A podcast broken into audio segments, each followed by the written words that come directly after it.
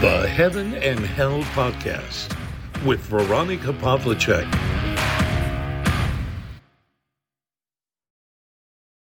Hallo, ich begrüße euch. Ja, ist ja unglaublich, wie die Wochen dahin laufen. Ja, und es sind ein paar Wochen, in denen ich noch immer auf eine Entscheidung bezüglich meines neuen Jobs warte. Ja, das zieht sich jetzt schon ganz schön lange hin.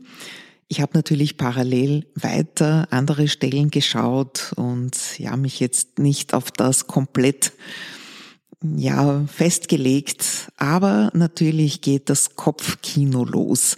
Hat man sich's doch anders überlegt? Hat sich eine bessere Kandidatin gefunden? Oder warum dauert das jetzt alles schon so lange? Ja, und da wird wieder mal die menschliche Geduld auf die Probe gestellt und auch das Vertrauen. Denn ich sollte es ja wissen als gläubige Christin, dass Gott den besten Plan hat. Ja, und nachdem ich lange nichts gehört habe, habe ich jetzt endgültig eine Entscheidung bekommen und habe jetzt den Termin zur Vertragsunterzeichnung in der kommenden Woche. Aber man wird so schnell unsicher.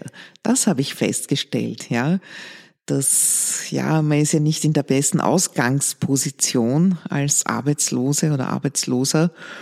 Und da kommen einem solche trüben Gedanken.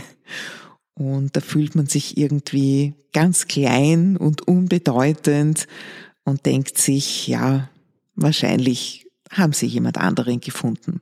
Solche Gedanken gehen einem da halt durch den Kopf. Und wie immer schäme ich mich eigentlich sehr dafür, denn im Grunde ist es nichts anderes als mangelndes Vertrauen. Wenn man aber in einer solchen Situation ist, dann ist es menschlich und ja, ich denke, auch Gott wird das wissen und verstehen. Ich habe eine Bibelstelle heute auch wieder mitgebracht aus den Psalmen 130, 1 bis 5. Aus der Tiefe rufe ich Herr zu dir. Herr, höre meine Stimme, wende dein Ohr zu mir, achte auf mein lautes Flehen. Würdest du, Herr, unsere Sünden beachten, Herr, wer könnte bestehen? Doch bei dir ist Vergebung, damit man in Ehrfurcht dir dient. Ich hoffe auf den Herrn, es hofft meine Seele, ich warte voll Vertrauen auf sein Wort. Das gilt fürs ganze Leben im Großen, aber auch in diesen kleineren Dingen, Ereignissen in unserem Leben. Wir dürfen vertrauen. Unser Vater im Himmel hat den Plan, auch wenn wir ihn nicht klar sehen können. Das fällt uns nach wie vor schwer, aber es ist eine Frage des Glaubens und des Vertrauens. Viele Menschen können dieses Vertrauen nicht gut. Sie sind so oft enttäuscht worden in ihrem Leben.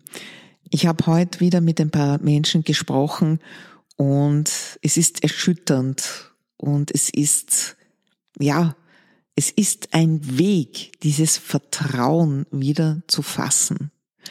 In die höhere Instanz, in die höhere Macht, die mehr kann als jeder Mensch und er kennt unser Herz. Unser Vater im Himmel kennt unser Herz.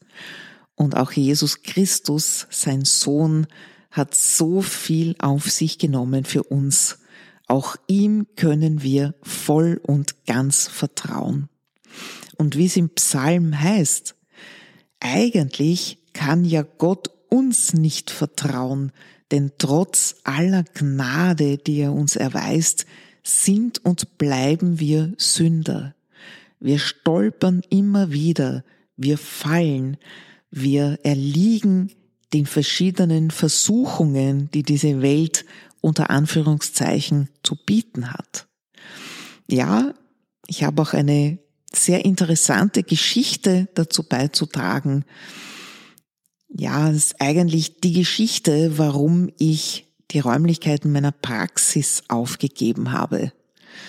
Ich bin eines Tages dorthin gekommen und habe ein nagelneues Messingschild nach dem Eingang, also wenn man die Tür geöffnet hat, auf der rechten Seite, wo man dann sieht, welche Firmen alle in diesem Haus wohnen.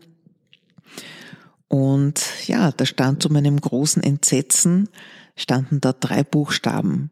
O-T-O. Ja, das ist etwas sehr, sehr Böses. Den meisten wird es nicht sagen, aber ich habe mich ja sehr viel mit diesen Dingen beschäftigt, mit dem Satanismus, mit dem Okkulten. Das war eine Art von Aufarbeitung, die ich gebraucht habe, denn auch mein Vater hat sich sehr intensiv mit solchen Dingen beschäftigt, mit Dämonologie, mit Exorzismus, mit dem Bösen an sich. Und irgendwie habe ich das gebraucht, dass ich mich da hinein vertiefe eine Zeit lang und dadurch habe ich ein großes Wissen darüber angesammelt. Natürlich kann man das nicht nur analytisch betrachten, das hatte ich immer gehofft, dass das geht, aber das macht natürlich auch etwas mit der eigenen Seele, mit dem Geist und deswegen tue ich es jetzt nicht mehr. Aber heute weiß ich, das war vielleicht Gottes Warnung. Denn wenn ich dieses Wissen mir nicht angeeignet hätte, dann hätte ich nicht gewusst, was diese Abkürzung bedeutet. Und ich habe mich dann, ja, verabschiedet von diesen Räumlichkeiten, denn ich wollte nicht in unmittelbarer Nähe eines okkulten Templerordens sein und wollte auch nicht, dass meine Klienten dann dorthin kommen und das sehen. Ja, also danke Gott auch dafür, dass ich heute verstehe, warum er mir gestattet hat, mir dieses Wissen anzueignen, denn sonst hätte ich diese Zeichen nicht gesehen und nicht verstanden. Ansonsten kann ich sagen, man kann das nicht trennen. Es geht nicht, dass man das nur analysiert.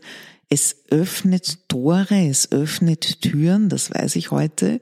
Und die habe ich jetzt geschlossen und dafür die Tür zu Gott und zu Jesus Christus ganz weit aufgemacht.